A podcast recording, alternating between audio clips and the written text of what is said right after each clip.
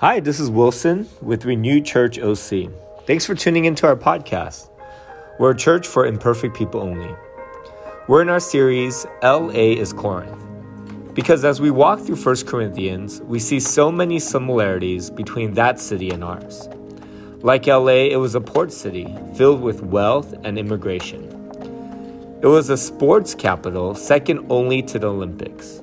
Like LA, it was extremely sexualized, with Aphrodite as the goddess of love and her temple just outside the city. A part of worshiping her was sleeping with one of her 1,000 priestesses. Lastly, like LA, the church was deeply divided along political lines. Sound familiar? And the whole time, Paul is trying to call the community of Christ to live Christian values in the midst of this culture, and it's a fight.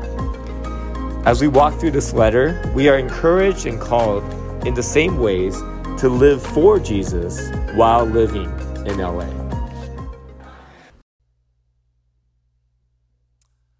All right, so how many of you you have a New Year's resolution? Would you raise your hand? Okay, a few of you, a few of you are like me. Some of you m- might not do New Year's resolutions, but whatever the case is, I really believe it's important to have that perspective in the beginning of the year, 2022, and to be able to have a plan for what you want to do. Uh, one of my New Year's resolutions is to lose weight. So I have gained so much weight over the last, you know, two years of COVID. And, uh, you know, I, I was heavy, I lost weight, now I think I gained it all back. And so my New Year's resolution is actually to go ahead and to lose weight again and to be on a plan and to be consistent. And usually uh, with resolutions, I'm pretty good uh, at least through half the year or through, you know, 75% of the year. But it really does help uh, me to, you know, stay on track and to get back on track. Uh, I think for me as well, uh, spiritually, I always try to have a New Year's resolution. And the one that I've been praying through and the one that I really believe the Lord has laid on my heart is Proverbs 3 5 and 6. Trust in the Lord with all your heart, uh, lean not on your own understanding. In all your ways, acknowledge Him, and He will direct your paths. And that's something that I want to, from the beginning, uh, just set at the forefront. It's going to be my year verse. And I really believe that personally, that's something that I need, but I think it's something that we as a church need too. Not that you have to have that verse as your church verse, right? But it's something that we have to have in our lives beginning 2022. And I really believe that trusting in the Lord is something that we as a congregation, corporately and personally, uh, need in our lives. And so that's what I'm going to talk on as far as New Year's resolutions this idea of trusting in the Lord. And there is a verse that I believe is perfect for the idea of trusting in the Lord. It's actually a song, and what I believe to be the greatest song of all time. You know, songs motivate us to get over even the most difficult things, don't they?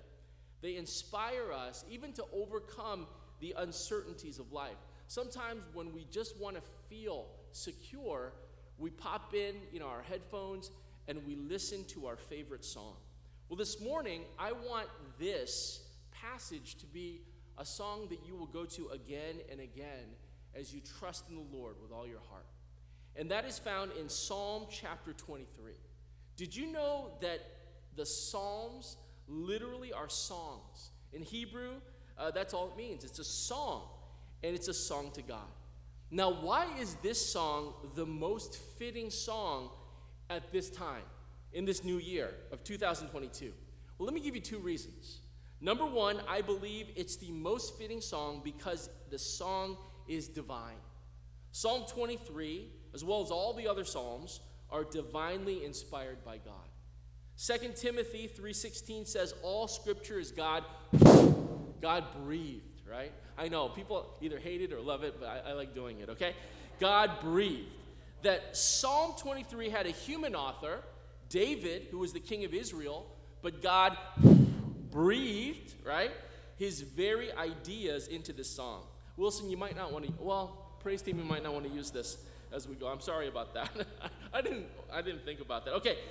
But David is the instrument. He's the singer-songwriter. But God superintended the writing of this song.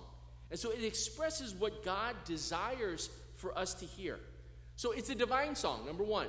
But number two, it's the most fitting song of 2022 for us as Renew Church because of what this song promises. 2022 is full of problems. Every year is. And many of you, you're facing real life problems right now. Maybe you have issues of uh, a loved one who has a dementia or Alzheimer's. Maybe you're facing a debilitating illness. Maybe you've just seen the passing of a loved one. But these are problems that you're facing. Maybe there's uncertainty in your life. You've just lost a job, right? And you don't know what your career or what your life trajectory is going to go at this year. Or maybe you've had an unexpected a circumstance happen that almost feels like a calamity. Or maybe you've had a relationship malfunction in your life. All these problems really get us to fear life because if we're really honest about it, 2022 can be a very fearful time for us, right? You turn on the news and you see that there's terrorism around us, that there are nations that are trying to swallow up other countries or other nations. When we turn on the local news, we see crime, we see recession, we see corruption, we see, of course, another COVID 19 variant, Omicron, right? And so it's very easy for us to have a posture of fear. I remember years ago, a noted uh, anchor, uh, Katie Couric, uh, shared on the rise of terrorism. She said this, and I think it was one of the most honest things that a newscaster said in a uh, in a live uh, news feed. She said this I'm filled with so much anxiety as I live in the 21st century. And you have to fight from becoming fatalistic. And you have to just hope that good can triumph over evil. How many of you have ever felt that way? That everything just seemed to be closing in around you, and you just kind of have to wish that good can triumph over evil. Well, you know, Psalm 23 is a fitting song for us because it promises so much more than just wishful thinking. Psalm 23 inspires and instructs and influences us, us to look at life from the perspective of a child of God. So let's get into the context for this song. When was it written? When we read this psalm, the psalm in its entirety, we sense great optimism. Have you ever read Psalm 23 and you just felt good after reading it? I mean, it's such a it's such a beautiful, optimistic type of song. So we think of David writing this at a good time in his life. We picture him on his throne, healthy and happy. We picture his family around him, his wife and his children loving and adoring him. We picture his kingdom experiencing peace and great prosperity. But can I share with you that at the writing of Psalm 23, nothing could be further from the truth? The historical context for this, and if you want to study this later, you can jot this down. The historical context is 2 Samuel chapter 15 through chapter 18. And it's here that we see David not as a young king, but as an elderly king. He had been a king for a very long time. And his son, Absalom, whom he loved, did the most despicable thing that a son could do to a father. This bright, beautiful, charismatic man went secretly into the marketplace to secretly campaign to be king. Imagine if your son was secretly a traitor, a spreading seeds of treason. And so he gathered support from the officials of David's court, and he won over the top advisor to David, Ahithophel. He would be what we would think of as a Secretary of State to the president uh, here in the United States. And so Absalom won all of these people over, and at the right time, he went to Hebron and he publicly proclaimed himself the king of Israel. And he gathered the support of Israel's army, and with that army, he went to the capital to kill and depose his father David. That is the context. So think about this. All of a sudden, David is forced to flee into the wilderness. Now, the wilderness is where he used to hide from King Saul long ago when he was young. But now David is an old man. He's not young anymore. You know, there's a saying the older you get, the scareder you get. Have you ever heard that saying? The older you get, the scareder you get. And that's so true. That when you're old, you become more fearful because you've lived life, because you understand the dangers, you understand the possibilities of everything going south. And you don't have the strength or the vitality or the stamina as you once did in your youth. So here we see an old man, and every fear is being realized in his life. The fear of rejection, the son whom he loved, the advisor whom he trusted, the people whom he ruled, the fear of ridicule that everywhere he goes, people begin to mock him and curse him and close their doors to him, the fear of failure that he has lost everything instantly without warning. One minute he was on the throne, and the next minute he's fleeing in the wilderness the fear of destruction, that his son, whom he loved, Absalom, and Israel's army, who should be serving him, are hunting him down like some dog to kill him. You see, this is when David writes the lyrics to this song. And in verse 1, it says this Can we put it up? The Lord is my shepherd, I shall not be in want. David says that because God is his shepherd, he doesn't need anything else. What? In light of all that's going on, how can you say this, David? It's because David focuses not on his fears. David actually focuses on who his shepherd is. I want you to notice the word capital L, capital O, capital R, and capital D. Here, this is the name of the Lord. And this is uh, the meaning of the self sufficient, self sustaining, utterly independent, sovereign God. It's the same word that was used at the burning bush when Moses stood before the Lord and the Lord said, I am who I am. I am completely sovereign over the affairs of men. And you see, David acknowledges then who he is in light of this great I am, in light of this divine shepherd. Now, I have done, because I've done college ministry for so, so many years, I've done this icebreaker literally hundreds of times. But have you ever done an icebreaker, maybe in business or in college, where you where you did what animal best describes you? Have you ever done that before? What is your spirit animal, right?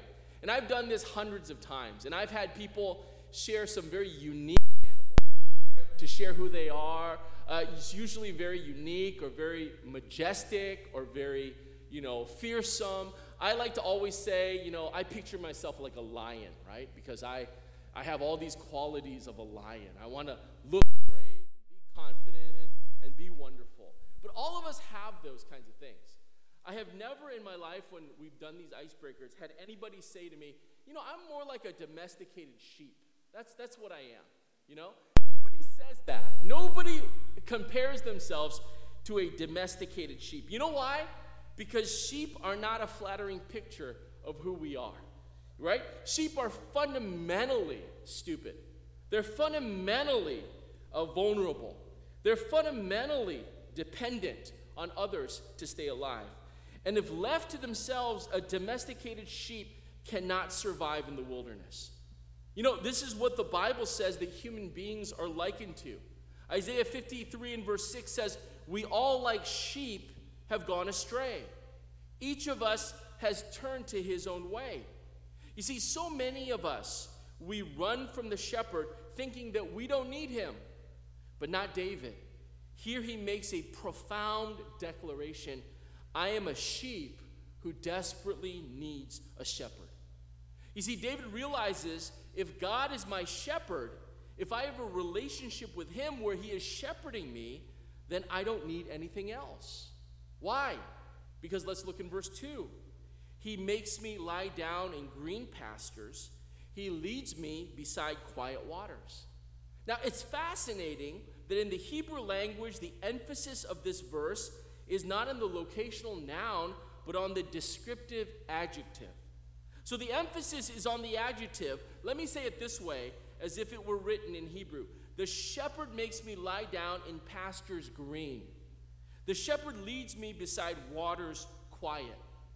The emphasis is on green and it's on quiet. Now, why is that? You know, before we do anything else, I've done this uh, exercise with you many, many times. If you would just uh, do it again for me, right? Humor me. Uh, put your hand on top of your head. Would you do that? Thank you. Okay, many of you know what I'm going to do. I want you to take off your 21st century baseball cap. Would you do that? All right? Take off your Dodgers cap right now, okay? Put it in a very nice place, okay? And then I want you to now put your hand back on top of your head, okay? And now this symbolizes that you put on the ancient sudra, the ancient shepherd sudra. What I'm doing is I'm asking you guys to take off your 21st century understanding of things and to put on the ancient understanding. Because if we, uh, as interpretation, if we look at things from our 21st century perspective, we can miss out on so much, right? We can misunderstand what Scripture is trying to say. So we have to go back to the original intent, the original cultural meaning. Okay, so we've done that already. Now, this is important. The contemporary mindset when we read this passage is He makes me, He leads me. We think of obedience training when we train a dog, right? We think of Cesar Millan, where you are the pack leader and you are making your dog do what it's supposed to do, right? We think of forcing sheep to sit, to lie down, and to drink. But you know what? You can't force a sheep to lie down. Now, I've never been around sheep, okay? I think I've petted some in my life, but I've never been around sheep. But what I've read was, and you know, and understanding in my studies, I see that you cannot force a sheep to lie down. You cannot. The hardest thing you can do is force a sheep to do anything because they are fundamentally stupid, right? You can't train them to relax and to rest. So all their conditions have to be met. A sheep must feel a sense of security. They must feel freedom from frustration before they will ever lie down. So, what the ancient Near East shepherd has to do is he has to actively look for the perfect place, the pastures that are green. He has to remove all the hindrances and obstacles and dangers so that that sheep can feel secure enough to lie down. Do you know that you can't make a sheep drink from a running stream? Again, a sheep is scared even of a running stream. So the ancient Near East shepherd has to actively manipulate the stream. He has to design and arrange the dams to bind up those streams. He has to create and find an oasis of still water where the sheep can feel secure enough to drink. You might say, that's crazy, right? I don't want to be a shepherd. How much work is that? But that's precisely what David is saying in verse 2. He's saying, My God is actively, personally involved in my life. He's preparing those pastures that are the greenest, He's preparing those streams that are the quietest, so that in Him I can feel a sense of security. He cares for me even in the details of my life. Can I get an amen? Isn't that good? You know, David says this in the Gospels. And I've shared this a couple weeks ago, but it bears to repeat again. Jesus in the Gospel tells, tells us not to worry. And he uses all these illustrations in the Gospels. He says, Consider the lilies. They're insignificant, yet God clothes them. Consider the ravens, insignificant, yet God feeds them. Consider the sparrows, insignificant, yet God pays attention to them. Consider the very hairs on your head. They are insignificant, yet God numbers them. So the argument is from lesser to greater. If God cares for insignificant things like hair and lilies and sparrows and ravens, won't He actively, intimately care even more for those that He counts as His significant children? See, that's what David declares that since God is that kind of shepherd to him, verse 2, he restores my soul. Verse 3, let's look at it. He leads me in paths of righteousness for his name's sake. Here, David points out that God guides him to right paths. You know, today when we think of the wilderness, we think of going out to camp. We think of going to the Angeles Crest Forest and having fun and doing, you know, a family camp out. But that's not what David is referring to here.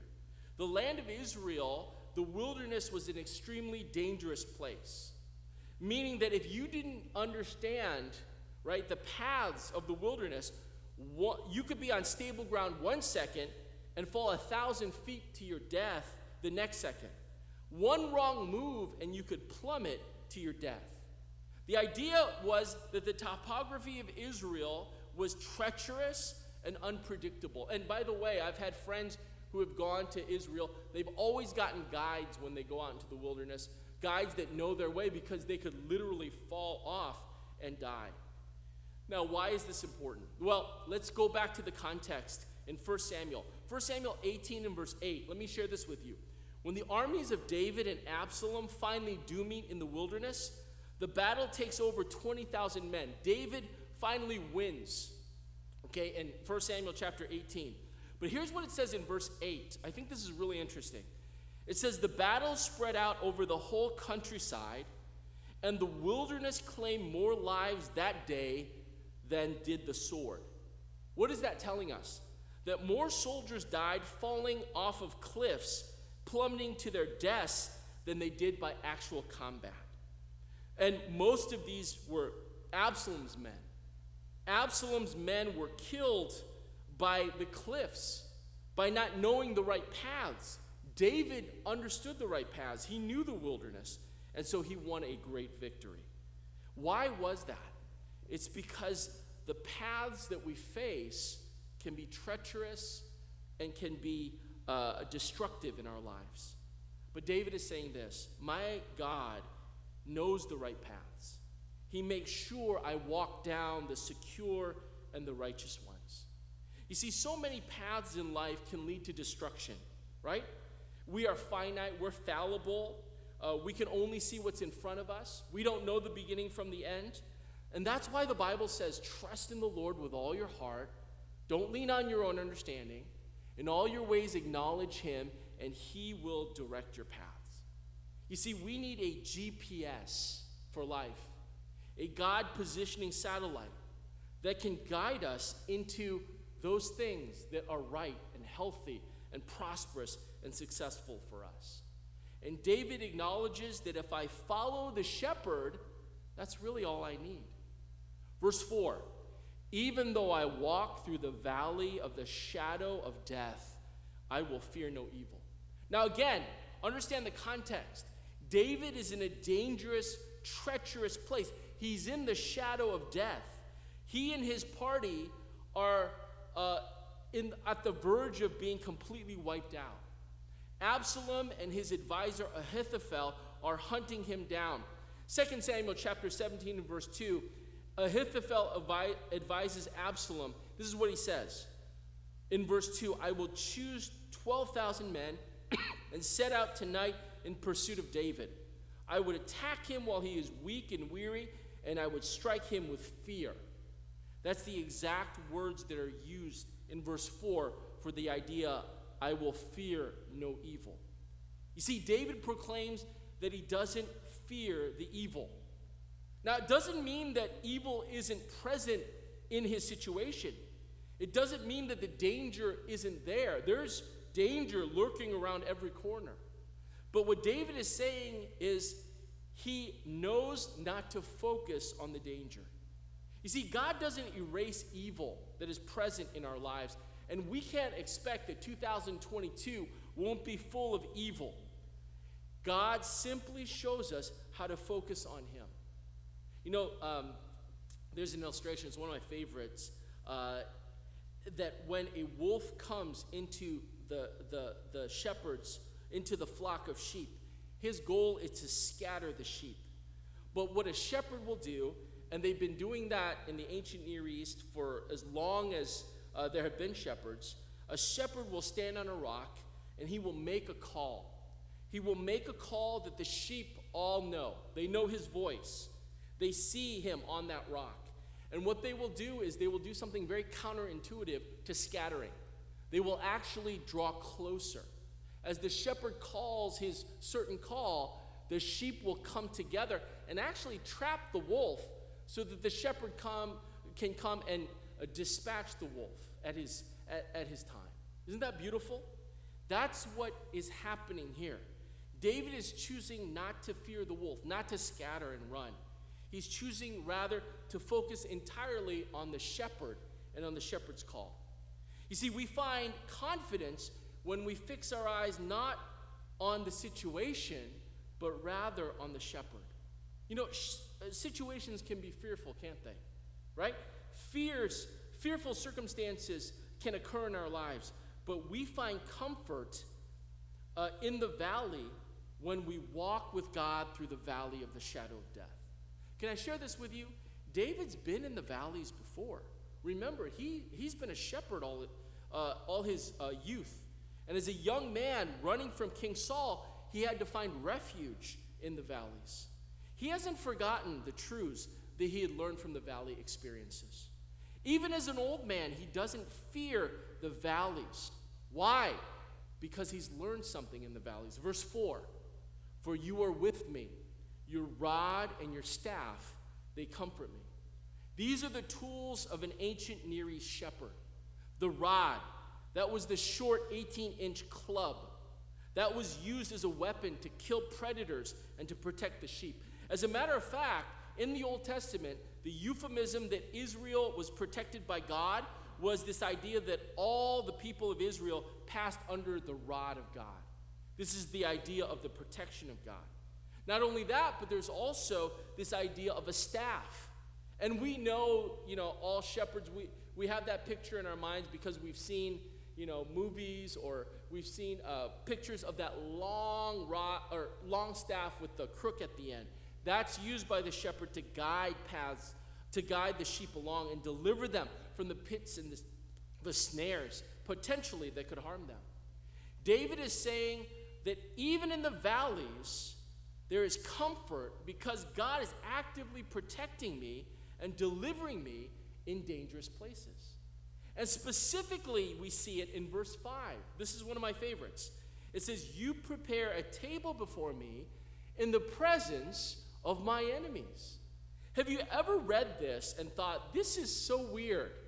This is so strange, okay? I don't understand this.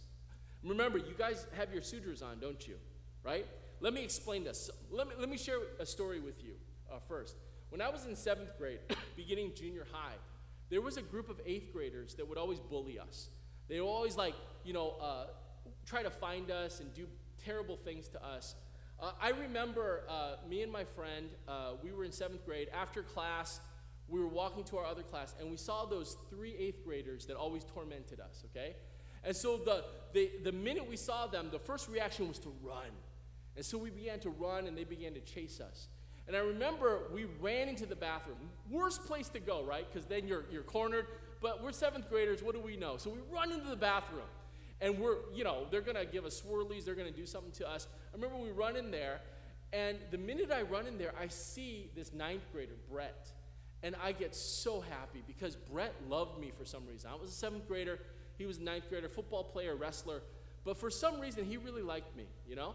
And Brett was my friend. And the minute we ran in there, we, uh, we ran behind Brett as he was washing his hands, right, in the bathroom. We ran behind him. And we just, you know, we were there like rabbits, right, under, under a rock. And I remember those eighth graders came in, and the minute, you know, they saw us, they saw Brett. And the fear that came over their eyes, oh, it was wonderful when they ran in. And they saw Brett, and we were, they saw that we were attached to Brett, and Brett was our friend. And I remember I picked up on that fear, and so I looked at them, I go, What are you going to do? What's up? You know? And I began to taunt them. Why? Because I knew that they could not get to us, right? Unless they first got to Brett. That's the idea that is happening. If a desert dweller opened his tent to you, if he set a meal before you, if he made you an honored guest in the presence of all of your enemies, he was sending a message to everyone around that I am a friend to this person. I am on their side, and if you want to harm them, you've got to go through me first. Isn't that beautiful? That the great I am is the one that fights our battles for us. That we don't have to go out and try to fight our battles on our own. Know that God is there to protect us, to guide us, and to even fight our battles for us. Verse 5 You anoint my head with oil, my cup overflows. Again, we've got to keep that sudra on to understand this. Because if we have our baseball caps on, we're thinking, that sounds terrible. If you came to my house and you poured Trader Joe's uh, coconut oil on my head, I would punch you in the face because that would be insulting to me. But understand, in the ancient context, right? Desert, in a desert culture, oil is considered extremely precious. It was used for hygiene, it was used to clean pores from the desert sand. It was used as medicine to treat sunburn and chapped lips and dry skin. It was used cosmetically in perfumes to make you smell good in the ancient culture. Oil was a precious commodity. If somebody were to dump oil over you, he was sending a message. Again, water is so important, and we live in a semi desert community. We understand this. Water is an absolute necessity, so it's very valuable. When rain had come for the past two or three days, nobody cursed the rain here in California like you would do in the Midwest or somewhere. Ah, I can't stand rain. Seattle, oh, I can't stand rain. California's like, bring on the rain. Why?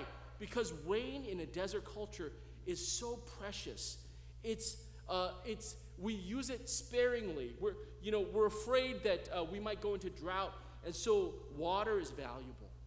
If a desert dweller pour, poured oil and water to excess on you, he was making a statement of how important you are in his eyes. He is lavishing you, he is heaping favor upon you. Do you understand the picture? I think it's so beautiful. That God not only cares for you, he sees you as his most precious. He loves you and he's uh, extravagantly pouring upon you his favor. How do I know this? Verse 6 Surely goodness and love will follow me all the days of my life.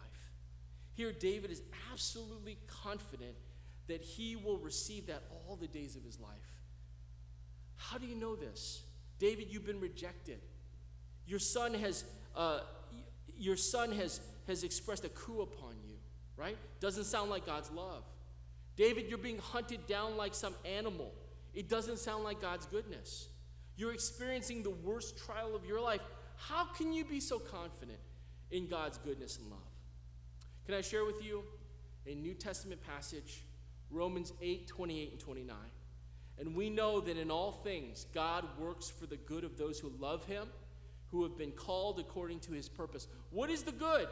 Well, verse 29 says it For those God foreknew, he also predestined to be conformed to the likeness of his Son. You see, the goodness and the love of God is shown in his intent to develop you to be more and more like Jesus in your life. The reason you can rejoice in God's goodness and love all the days of your life is that God has a plan for you. He is developing you and maturing you through the things that you're facing right now. And we can count it joy, just like James says, when trials happen in our lives, when problems occur in our lives, because that's another way for God's goodness and love to develop us to be mature and complete, not lacking anything. Can I get an amen for that? Amen. This is the word of God. So, David how are you so confident about life? Because the Lord is his shepherd, that God sovereignly leads, and God intimately is at work in meeting his needs. And God guides him in right paths so he succeeds. And God protects him by his powerful deeds. You see, the Lord is completely involved in his life. Verse 6 says it well and I will dwell in the house of the Lord forever. And I believe, really believe this is the greatest promise of all. That God, that David fixes his focus not on his earthly situation, his temporary situation, but really on his eternal heavenly home. That David says, What does it matter what happens right now? I am forever and forever secure with God in his temple, in his house. And that's what I want to leave you with, brothers and sisters. The reason why David can deal with fear the reason why he can manage difficulty, the reason why he can handle uncertainty, is that David is not looking at the here and now. No, David is looking at eternity with God.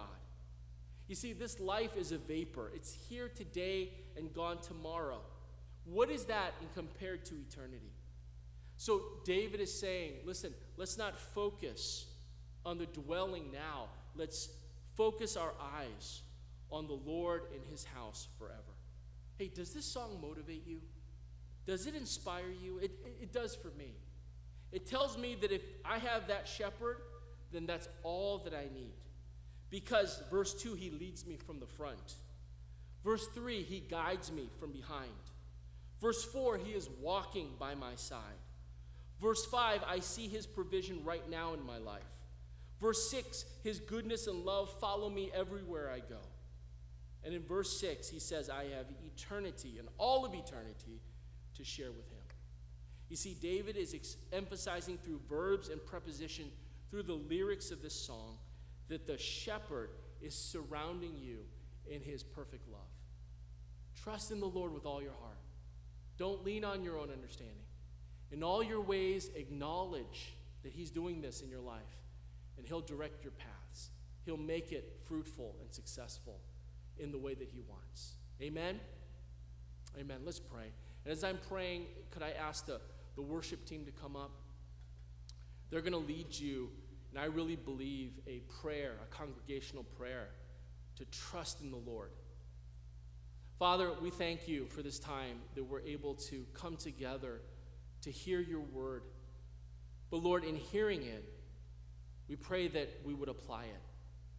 That 2022 would start with a perspective change in our lives that we would not focus on the trouble and fears, but that our perspective would be that the Lord is my shepherd. And because of that, I want for nothing. We pray, Lord, that that would be our life verse as a church this new year. We pray this in Jesus' name, and all God's people said.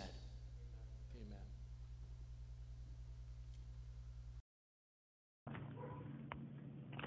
Hi, this is Pastor Wilson again. Thank you for listening to our podcast. If our sermons have been a blessing to you, I'd love for you to consider supporting our church and ministry. As we approach the end of the year, we're asking our church family to consider investing into a special fund that support our interns and seminarians. Renew has a vision of investing in pastors for the next generation through our internship program. And your financial partnership can help set up a young pastor or missionary to faithfully serve the Lord for the next 30 to 40 years. I often dream about what Erwin or Kevin will do for the kingdom of God through their 30s, 40s, and 60s. Our goal is to raise $50,000 over the season. Would you consider joining us? You can give through PayPal or Venmo or by sending a check. All the information is on the description section of the podcast, or you can visit our website. And your investment is tax deductible. Thank you so much for being a part of our church family. If you're ever in the Fullerton, California area, please drop by into our Sunday service. I'd love to meet you. God bless.